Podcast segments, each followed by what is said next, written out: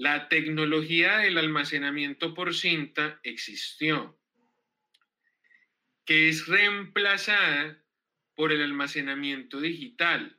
Esta idea de almacenar digitalmente algo, no análogamente, con dispositivos fijos, en principio no regrabables, como el CD, el láser y el, y el DVD, ¿Qué es lo que me están demostrando? Primero, unos niveles de producción que no se tienen, o sea, es que no tienen comparativo con, salvo haciendo algunas conexiones morfológicas y eso, y tenés que analizarlo y compaginarlo con algo para poder saber si se descartó o no.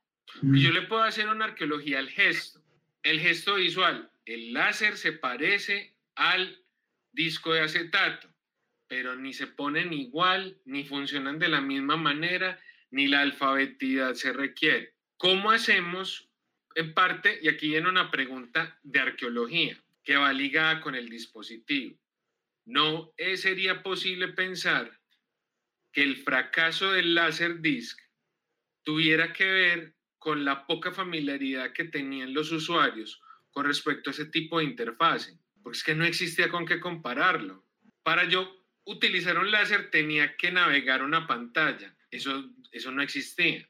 Y en el CD-ROM, el CD-ROM sí es distinto porque la pantalla del computador era distinta y se navegaba distinto y este creaba una relación distinta con el, la interfase y el dispositivo. Cuando llega DVD, ya hemos superado el problema de la navegabilidad en la interfase es inherente al uso del dispositivo y al dispositivo mismo. Y el gesto del DVD es el mismo. Sale una bandeja, le pongo el disco, hundo el disco, espero que vaya y se cargue un menú. Esas cosas, eso es una curva de aprendizaje. Usted es usuario de consolas. Sí.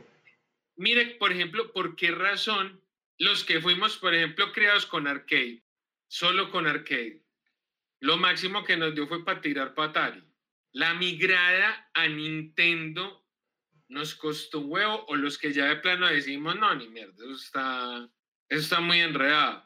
Porque pedía una alfabetía que no estaba ligada. Porque es que la transmutación del gesto, o sea, el tipo de interfase cambió. El, o sea, era una combinación que gráficamente reproducía las gráficas del juego de arcade, pero eran mucho mayores pero sobre todo el dispositivo me implicaba a mí conocer una relación con el juego que yo no tenía por qué tener, porque nunca había tenido, o sea, tan, tanto tipo de control simultáneo con las dos manos no era, nunca nos lo habíamos creado, pero si usted se fija, el control de Nintendo fue el modelo de interfase de todos los controles hasta ahora. Mm. El Nintendo, el NES, el mm. Super Nintendo, pues, o sea, lo que quiero decir es, el dispositivo para mucho y analizarlo desde lo que ofrece el dispositivo está para un montón. Sea eficaz,